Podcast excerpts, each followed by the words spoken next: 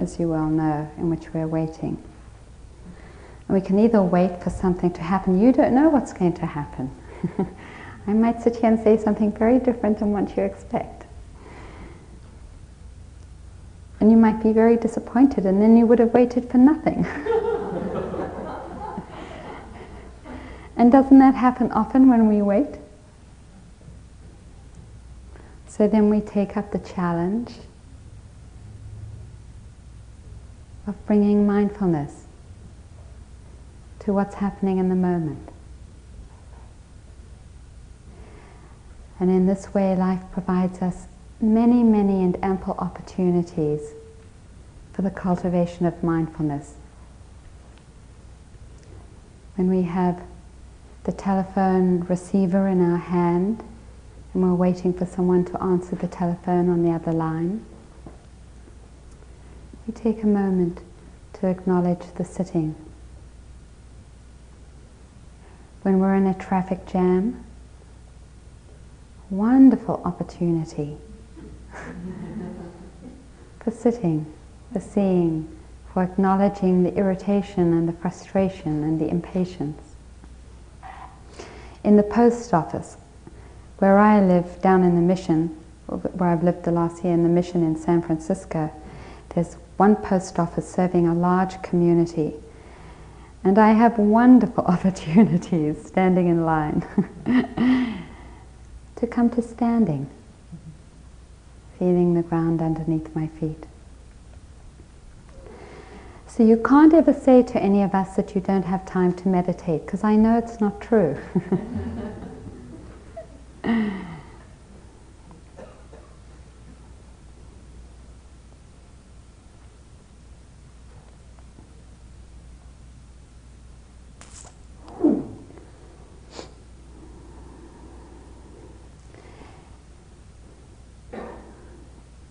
Yet again, I have to admit, I don't know what it is about you all, that I have one idea about what I'm going to talk about, and then I just feel caught in trying to investigate a whole different idea.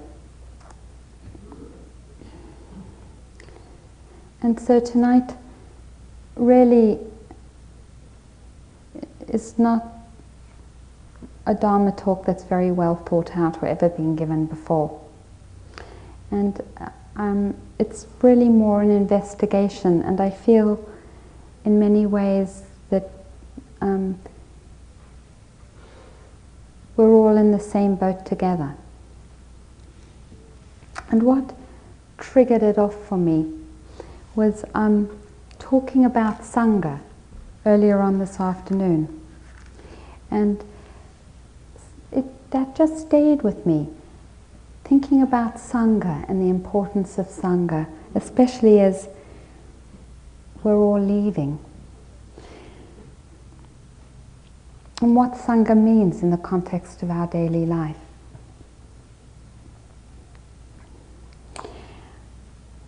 And I was thinking of it also in relationship to the topic I was going to talk about, which I will a little bit, which was around relationship and sexuality. So we'll see how it goes, and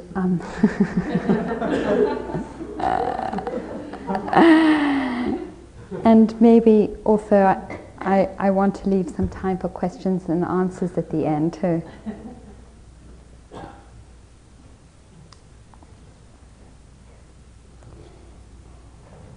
When I was thinking about both topics, relationship, sexuality, and Sangha, what? You're not the only one who's been thinking about that, I'm sure, in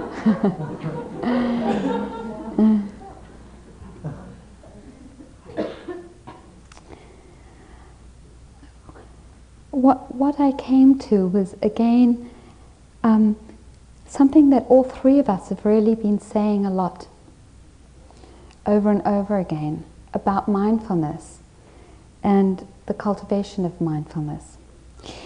Because so deeply ingrained in us is the idea and the wrong understanding that insight and wisdom and truth and the cultivation of mindfulness to come to these is primarily and mostly found in a meditation hall doing sitting and walking and sitting and walking.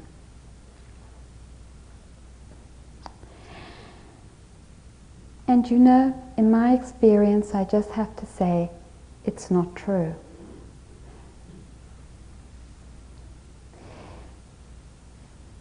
And very luckily for us, because we don't spend most of our time in meditation halls. And it would be a sorry state of affairs if it was just in the meditation hall that we came to mindfulness. Then, if we see the cultivation of mindfulness being as important outside the meditation hall as it is inside the meditation hall, what we go back to becomes very exciting and very challenging. And it is when we see it in that way that Sangha suddenly takes on a whole new life of its own, because Sangha then becomes the container, can become the form that holds that continued exploration of mindfulness. Not only that, but that because of where we are in the development and the rooting of this tradition in this culture, we're really at the cutting edge of it. We're in a position, enormously creative position, of manifesting a tradition in a new way. When we talk about cultivating mindfulness in our daily life and the creation of Sangha, we are right now creating something very new. We become the holders of something that will take root for hundreds of years after us in this culture. That is very, very exciting. It's very exciting to see what once we thought of as primarily an individual pursuit of coming to liberate ourselves, as actually a social pursuit as well, in its ultimate vision, surely is also and primarily our liberation for most of us. For some, the liberation of all beings.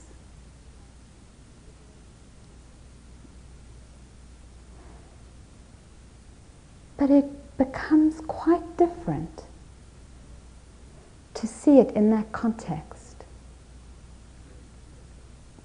Daily practice then isn't secondary anymore. To put it another way, here in this context is created the form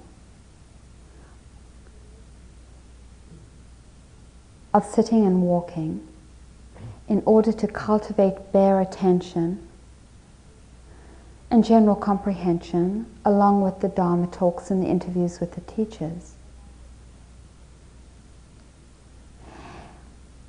Outside of this situation, we use our relationship not to our breath and body only as the primary ground for this, but our interrelationship with the rest of life. So our primary object isn't just the breath anymore and our body, but it's the breath and our body in relationship to our lover, in relationship to our work, in relationship to our environment, in relationship to the rest of life. So that the primary object becomes in relationship to, which is there all the time anyway. And what I'm saying is that that is our primary object. Having this practice too, because I think you need this practice too. I think you need both, actually. Can be the ground for enormous development of wisdom and compassion, of freedom, it's no less important. In fact, just as we say the body and mind in a way are inseparable, you can't have a mind without a body, and you can't have a body without a mind, alive anyway. So ultimately, you can't do this practice not in relationship to. They're the same, they're together. We are part of an environment, we are in relationship to, and we can't cut out, as we can't cut out our body and just be in our minds, we can't cut out in relationship to the rest of the world, the rest of our relationships. This is what sila is all about. When the Buddha talked about the practice, about the path of liberation being based on three foundations, sila, or morality, was one of them, right? In the Eightfold Path, he talks about panya, wisdom, right understanding and right thought. He talks about sila, right action, right livelihood, right speech. And then he talks about mental training, effort, concentration and mindfulness, the three pillars of this practice. Sila is about the form that we use, the container for the cultivation of mindfulness in relationship to whatever it is that's happening at the moment, our car, the paper that we have in front of us, our work, the telephone, whatever.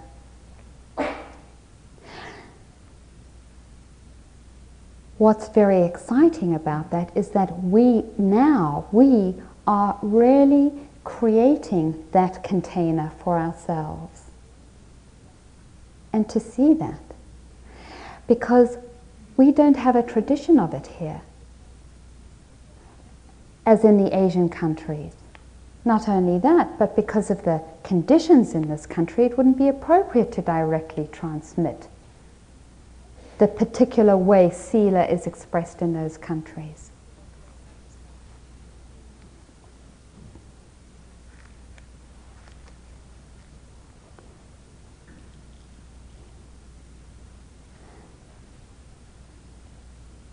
So Sangha becomes the expression of sila.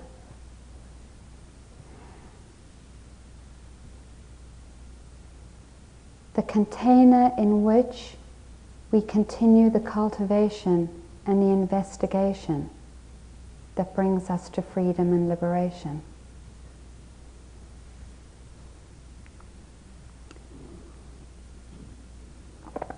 It's revolutionary, it really is,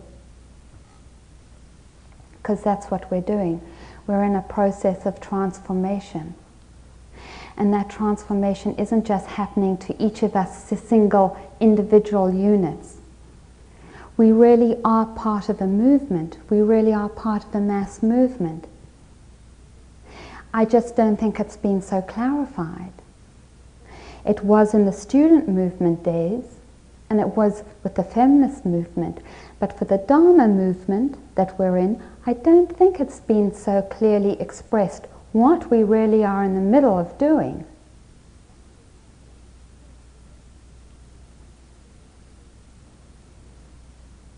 You know, so when we come to meet in our study groups,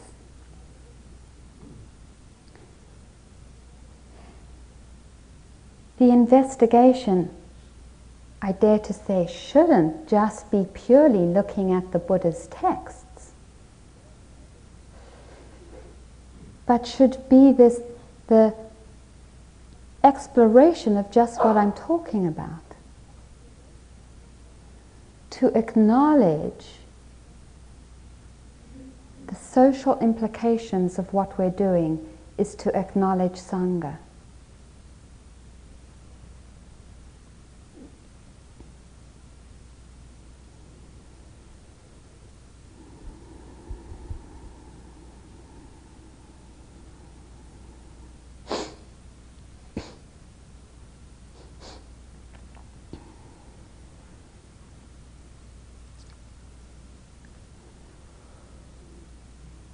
In this context, then, How do we make sense of the precepts?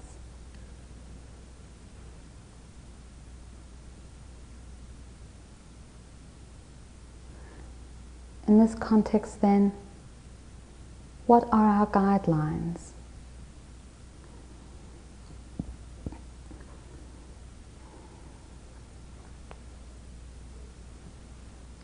Primarily has to be always the acknowledgement of what's happening, and that's where we start.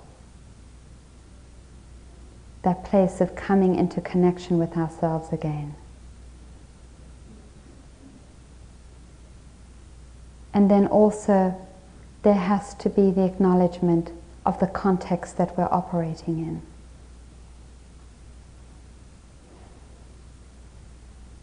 When we're talking about creation of Sangha, what we're doing is talking about how to understand, how to talk about, how to act, how to be in our lives in a way that continues to build this movement that we're in towards our freedom.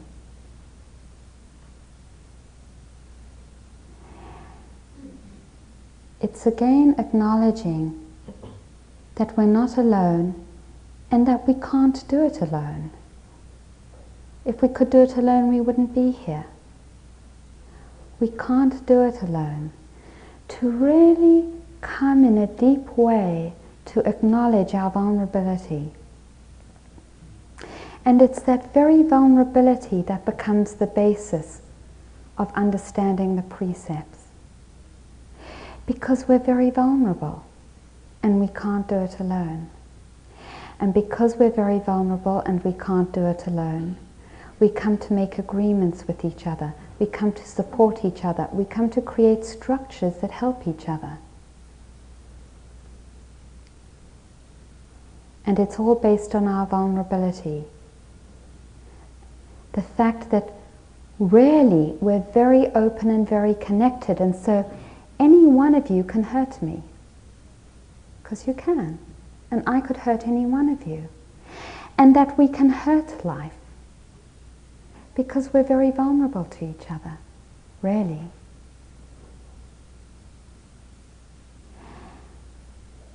And because of this very open and deep vulnerability we all have to each other, and that all life has, in recognition of that, we then come to look at how can we live that first precept of non-harming, not harming life, and what does that mean?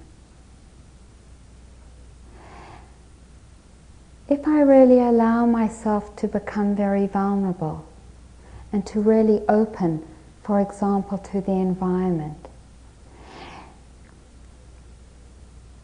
I can take it all the way down to cutting down the use of toilet paper I use because I know what it means to hurt a tree. It can be as small as, do I pick flowers because they're pretty and then throw them away when I'm on a walk somewhere?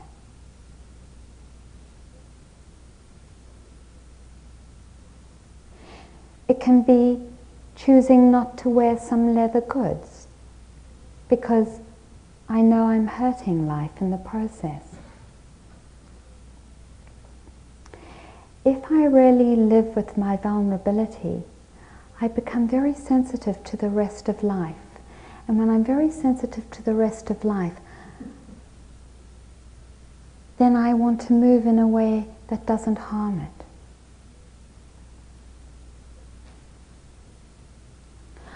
All my actions then will start to move towards that direction of non-harming. Sometimes it's theoretical, and that's okay. When a mosquito buzzes around my head, I really have the intention to kill it, sometimes quite often. And I have to talk to myself about it. So I'm working on an intellectual level. and saying to myself, Arinna, this is life. It's small life, and you might consider it unimportant life, but it's life. And do I want to hurt it? Do I want to hurt life? And I don't. And so I don't kill the mosquito. That's okay too. It's okay to talk ourselves into it, even if we don't feel it.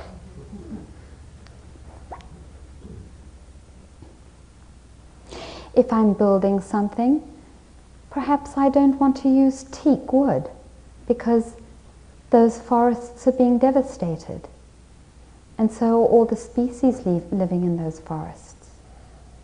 There are all sorts of ways that once I become vulnerable and I bring my mindfulness, I bring my presence of mind to the relationship, I can start to see how to live in a non-harming way. And when I'm in relationship and I'm non-harming, I'm not harming myself either.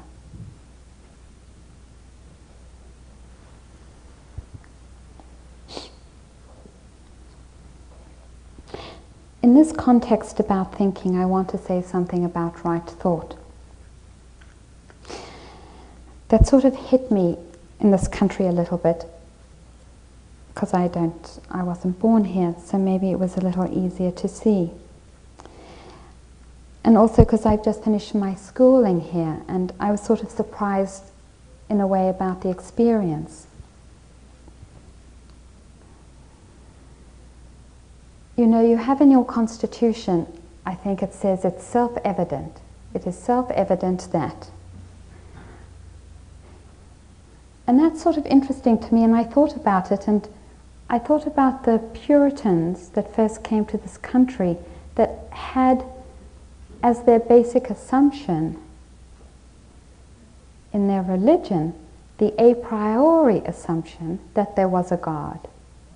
We assume it to be self-evident that there is a God, and that's translated into your constitution. It is self-evident. What's the connection? What is Arinna driving at?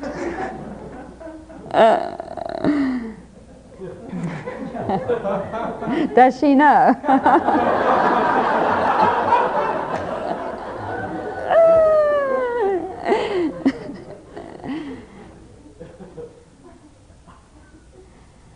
You also have, it is self-evident that all men are equal.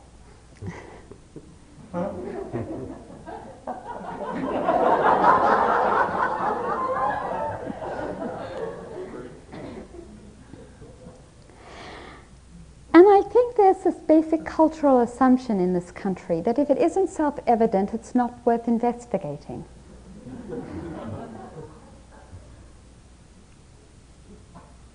And it's not worth thinking about.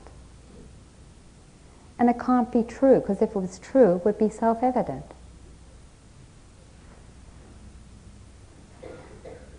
And that cultural assumption, alongside the particular way we practice, which is to, for very good reason, not to use thinking as our primary object here, often tends to mean that we don't really use thinking as a way to investigate the truth. And I really want to support us in the context of being in Sangha, of creating Sangha, of living with the precepts, of creating this cultural transformation, this cultural revolution for us, to use the thinking process. I think that's what right thought is all about. Bringing thinking to this process and really investigating it. Really investigating what it means to live in a non-harming way.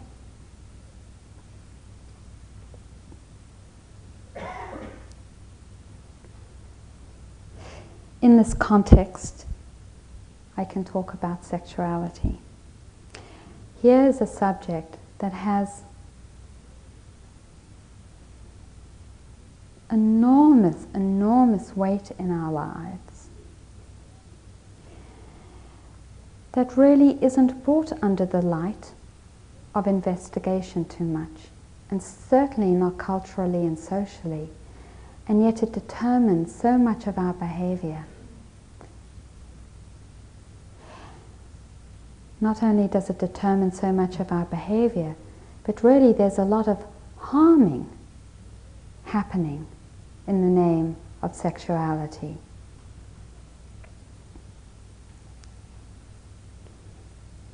It's this part of the talk that I feel I'm not sure I know any more than you do, so.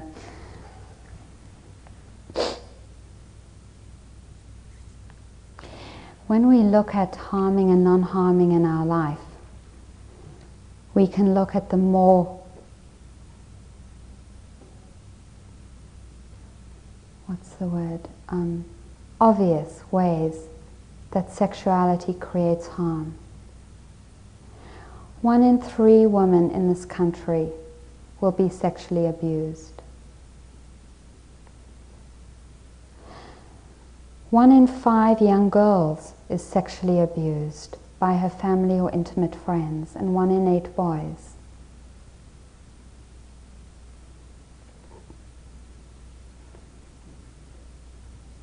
I heard that a woman was raped every 4 minutes in this world.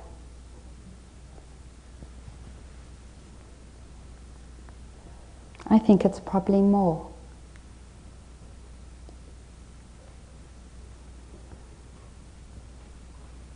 There's an enormous amount of harming done in the name of sexuality on this kind of gross level.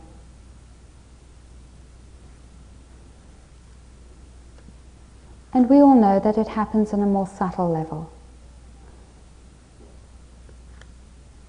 That each one of us here in this room has in some way or another participated in a sexual relationship in which we haven't felt good about, in which we wouldn't use the word healing or healthy.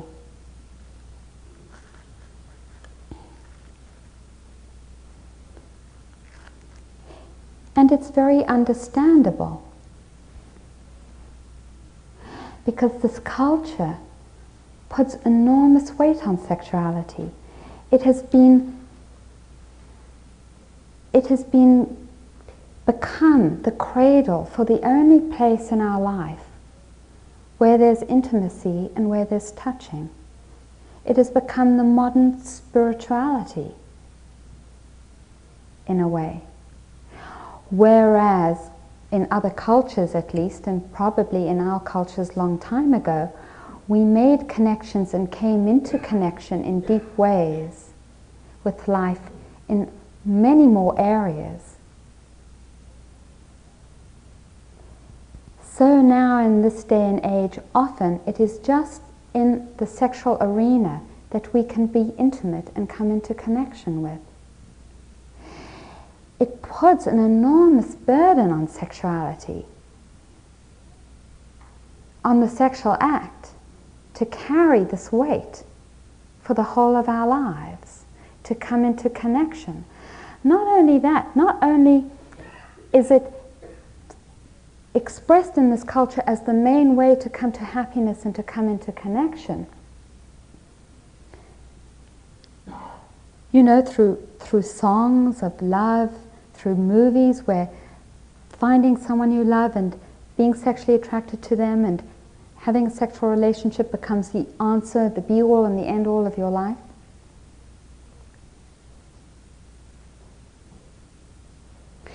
But at the same time, most of it is hidden. How many of us really talk to our friends about our intimate sexual relationships? It's certainly not really discussed that much in the open. We don't. It's very, very hidden. And because it's hidden, it becomes the vehicle for the expression of all that is hidden to us in our lives as well. So that those parts of ourselves that we don't own, our shadow parts, very easily become expressed in the vehicle of sexuality, because it's also so hidden at the same time that it's so important. and seen as the main way to express our deepest desires for connection. What a contradiction to live with.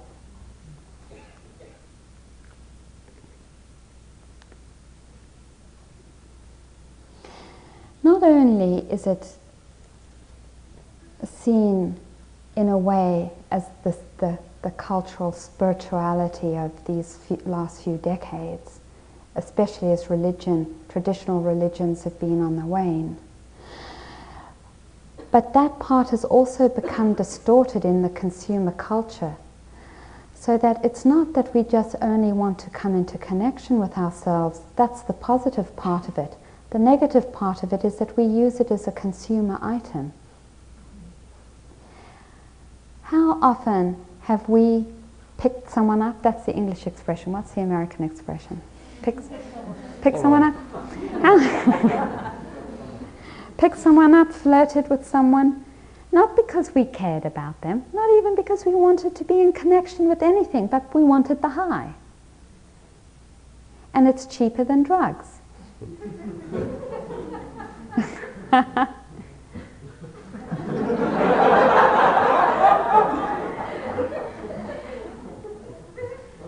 A lot. Sexuality also becomes the major way we escape from ourselves. It becomes the most sought after consumer item. How to run away from myself. And again, in this context, it's very easy because we so objectify the sexes and use certain physical characteristics as an excuse for the sexual act. Get it? Do you? We look at someone and we find them physically attractive, all of which is conditioned by our past and by movies and TV. Finding someone physically attractive doesn't have anything to do with whether this person really is compatible with you, is in any way right for you. So you see these physical characteristics almost divorced from the rest of the body sometimes, let alone from the personality. And that becomes the excuse for a pickup.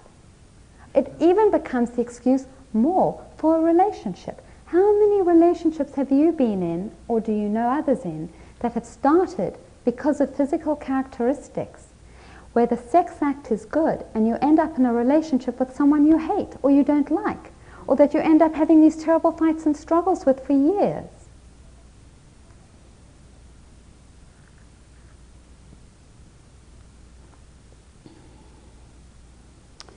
It's really amazing when you think about it. How it's used and how we hurt each other around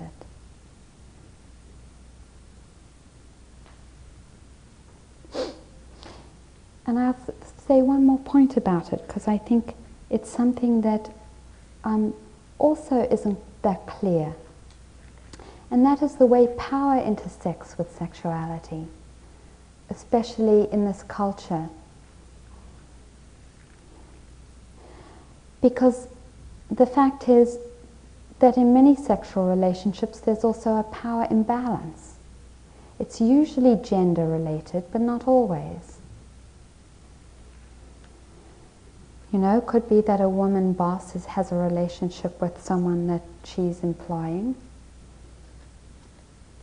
or a teacher with a student, a therapist with a client, or just a man who's not really aware of the power that this society confers on him and uses it unconsciously. And how the needs of one person then in the relationship very subtly determine how that relationship is expressed, because one person has more power than the other. You know, and in this culture, it's not been that long ago where women really and their pleasures weren't considered. It wasn't considered important.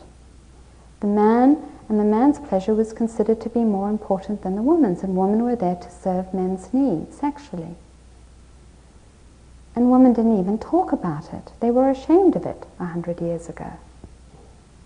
That's not so long ago. It was only in the 60s that Betty Friedan and the women's movement really started to explore that in many relationships, when there isn't a clear balance of power, it becomes very painful when it's sexually expressed, because sexuality is such an intimate part of our lives.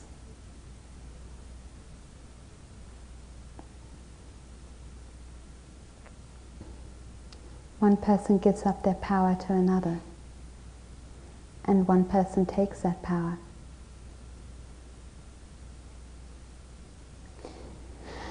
So given that,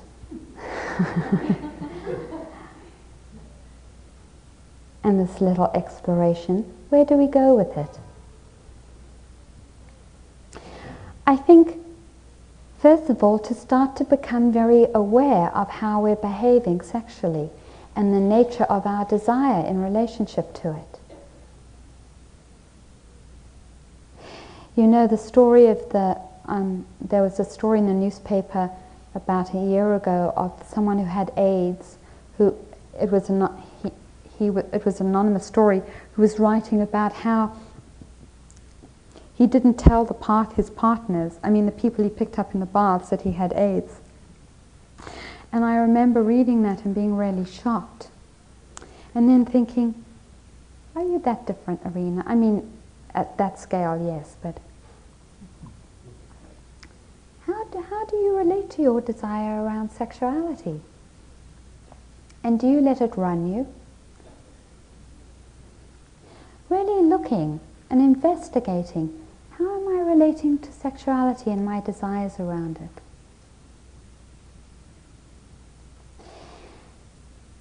And then I think really coming to understand that sexuality is not what this culture puts it out to be. It is not the path to come to wholeness. It is not the vehicle to come to wholeness. Not by itself, at any rate. That spiritual practice is. In the context of the spiritual practice, in the context of what Jack talked about last night, about dukkha, about how unsatisfactory things are, about how things change all the time, about anicca, and that we really can't hold on to things, and about anatta, the selfless nature of things. When we bring the spiritual truths into our sexual relationships, then our sexual relationships can become another vehicle, a way to express those truths, and that's quite different. But then sexuality is being in relationship with, it's coming down and becoming part and in connection with all of us and all of our lives, in a way that's very healing. When I have a partner who supports me in coming to understand that I can't expect permanence, because life is impermanent, and that things may change, and that I don't have control over that. When I have a partner that supports me in understanding that it's imperfect, and how to live with the imperfection of each other in the expression of sexuality, then it's very different. When I have a partner that helps support me not to identify with, not to own, in the relationship, in the experiences of the relationship, in the sexual act, it becomes very different. Then it really becomes Sangha. Sangha becomes the support and the exploration and the living of those three truths. Sometimes in sexuality, sometimes in eating, in working,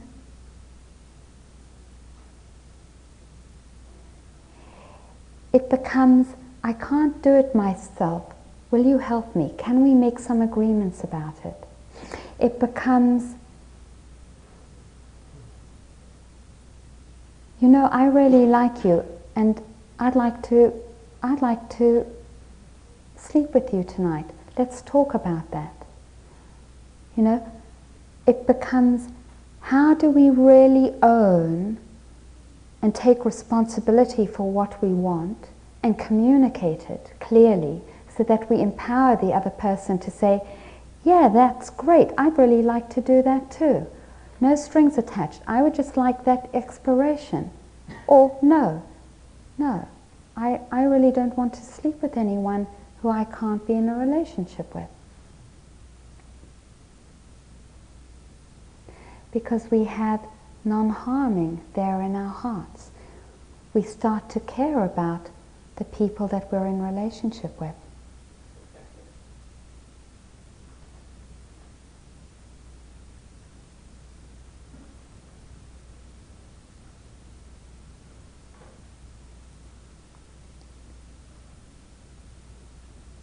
It can just be a very small thing of touching in and saying, how are you feeling right now?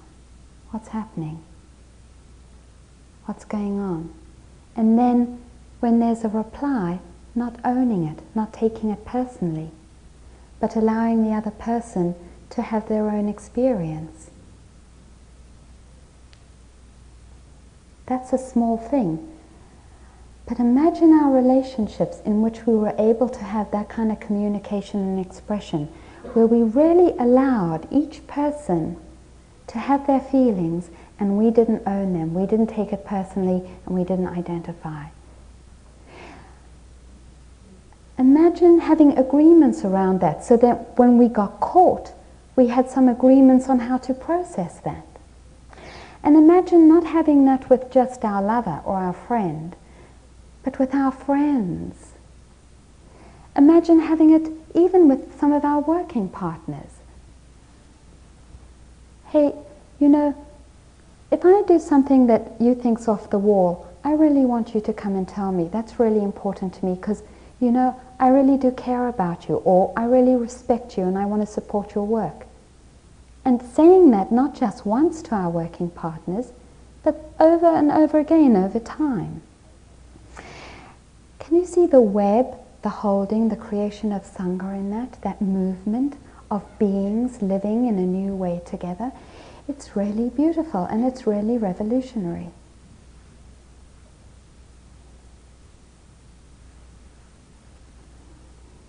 Well, I thought I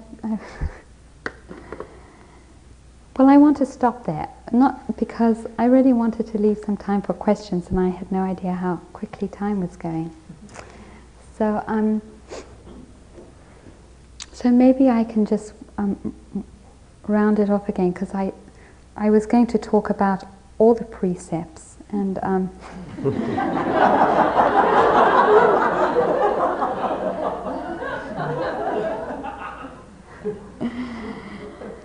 so I talked about non-harming.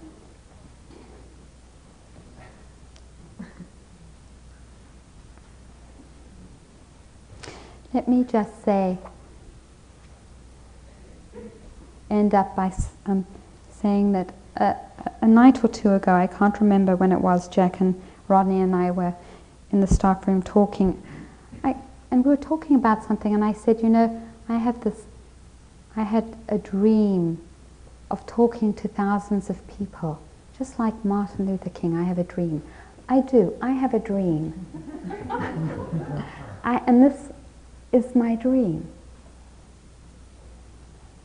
That the inspiration we have found here together is just the starting point.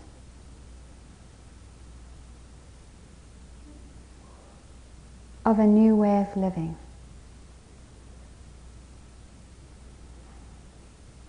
That the vision that we have, that the connection that we've come to manifests in the continued exploration, in the continued cultivation of freedom for us and all beings,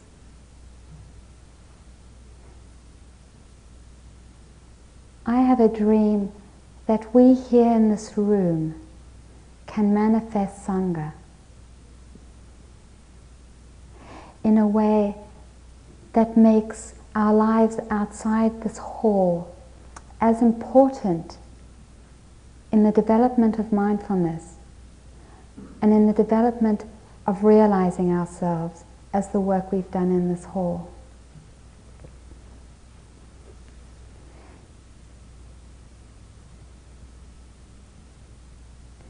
In this way, may our lives be blessed. Thank you.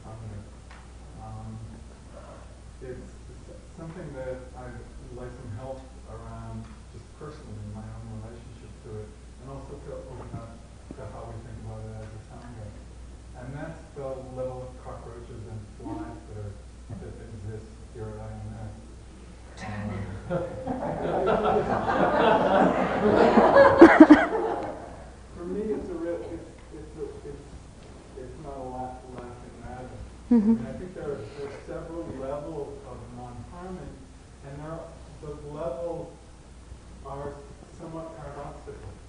I mean, I think at the level of you killing mosquitoes, you have a choice around that you made in the way you did, and that seems totally in harmony. I think to make the kinds of decisions that we make around the cockroaches and the flies here puts us in contradiction to the Board of Health, for one thing. And I think the consciousness as a whole, I do not think the Tassajara Bread book that Jack read from yesterday could have been written in the IMS kitchen during a 3-month retreat. I worked in that kitchen, and I would go and put something away in the pantry, and there would be 30 flies there greeting me. And I found that for me personally, the only way I could deal with it was not very skillfully by just walking. I just found myself becoming aware. Yeah. And I've raised the issue. I've left a couple of notes, and I was left a note back that the cockroaches are involved with in some way that sterilizes and changes their hormones or stuff.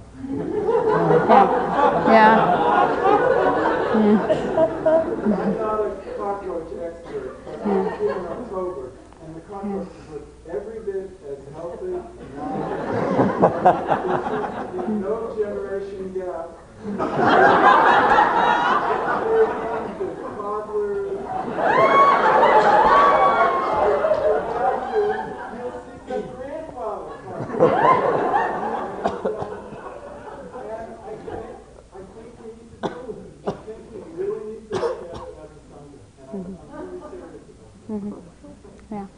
Yeah. I think I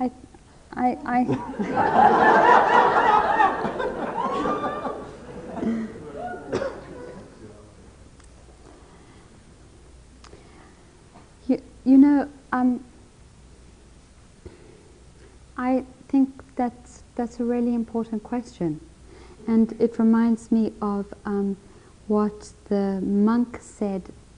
In the 3-month course who came to visit us. I'm horrible name, so I forget what his name is. And someone talked to him about the same question, and he said, you know, a lot of it depends, as Jack also mentioned in his karma talk, on your intention. Do you have as your intention the harming of? Is there that feeling of wanting to hurt? And I think that's an important part in looking at the issue of harming and non-harming, is our intention around it. Because there are many situations in which we do kill. For example, the beautiful the beautiful, I mean, that you all know already, I'm sure, from stories of Native American Indians and how they kill, where there's prayer around the killing, where there's enormous gratitude around the killing of animals for the food that they eat. And that because that's the intention, and that's the relationship to, it feels very healing, and it feels very organic and in relationship to.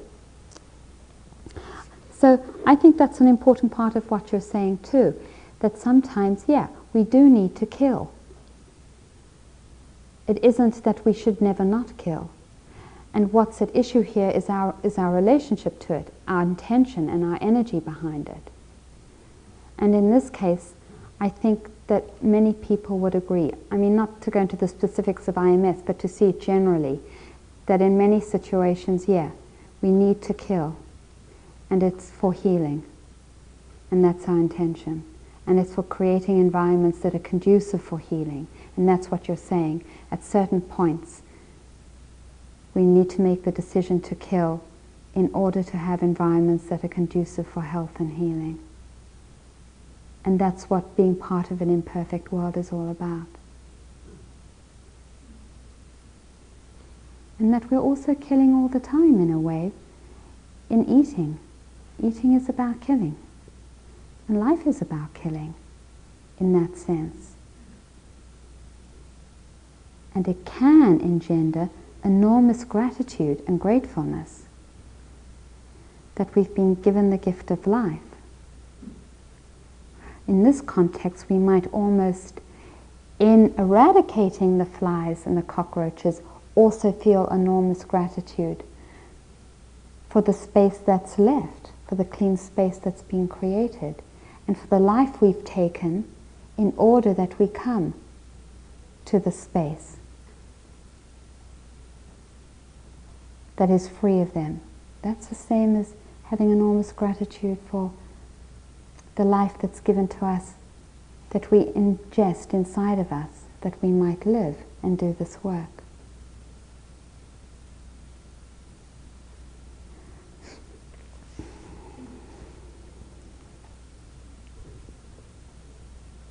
Around this issue, and especially around intention and death, I have found myself in situation a couple of times, more than a couple of times, where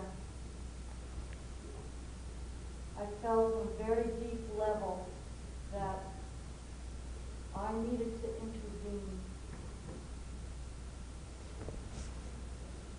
to end the life, both to end the suffering of the animal and to end my suffering and watching the animal suffer. Somehow there has to be a middle way through this issue of killing. When I assumed the responsibility of the life of the animals that I care for, I also assume some kind of responsibility and caring about their death. And it's not a wonderful position to be in, but it's also somehow part of my life that causes me anguish, and it causes me more anguish not to act at that time. Yeah, I think that's it. That's exactly right. That what you're saying is talking, that you're coming from a place of love, and that's what's important. And careful consideration, because that's an important part of it too, that there needs to be an investigation and a careful consideration of our actions. But that when the intention is coming from a place of wanting to heal, that's quite different and necessary and important. That's right. Yeah. Kathy? I've been waiting to do this talk for months. You have? And I'm really, really deeply grateful to you. I think that the potential for Buddhism in the West is to really understand non-harming in every sense, in everything that we do, and not to follow the examples of Asia and how people view non-harming, but come up with our own definitions and our own wisdom and our own practice. And living at the center, I think we who are on staff come up with questions a lot about sila and find it difficult to find the context in which to talk about it. So I just wanted to thank you. And I think we need a lot more, this needs to be the stuff of a lot more talks and a lot more discussions in retreat and out of retreat. Thanks, Kathy. One more. Andre? I wanted to ask if you could say a little bit more about the problem of dealing with sexual desire and getting carried away with it as a source of suffering. Of all the desires, it's perhaps the most compelling one to us is one of the need for. Can you say something more about that?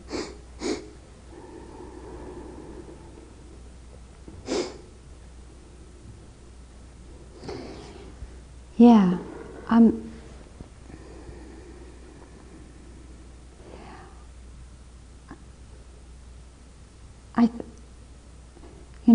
I would like to see, groups, Sangha groups, people in this practice meeting to give each other support around working with sexual desire, because I think it's something that is a long process. I don't think there's a simple answer for it. I think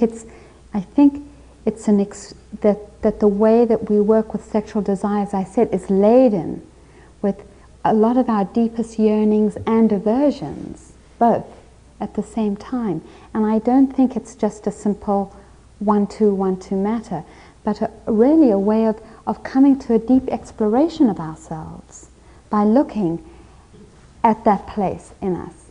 And for some of us it's alcohol, some of us it's food, and some of us it's sexuality. It's different. But to take those parts of our lives and to use it as the food for our Dharma, as a way to come to explore, to see the truth of what's happening inside of us. The 12-step programs are doing that beautifully, but they're not 100% in alignment with some of the teachings and some of the truths that we come to hear. A lot. And if you're living in a situation in which there isn't a Dharma support group, or people in this practice that you can come to and work with, or just people in your community that you can work with in an ongoing way, and if then another place to do it is in a 12-step program.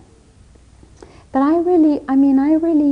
my vision really is that we take up this exploration actively in the context of doing this work, in the context of the truths of Buddhism, and not see it as a fix-it, just in the way that we don't see our meditation as a fix-it.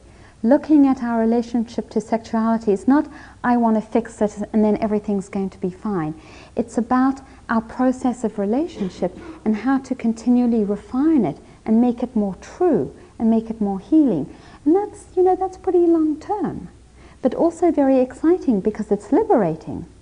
We come to free ourselves of that grasping and that holding and that acting out in compulsive ways that's so full of suffering. So that's what I suggest. Okay, it's 8:05.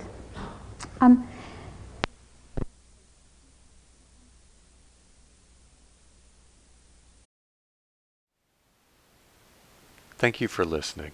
To learn how you can support the teachers and Dharma Seed, please visit dharmaseed.org/donate.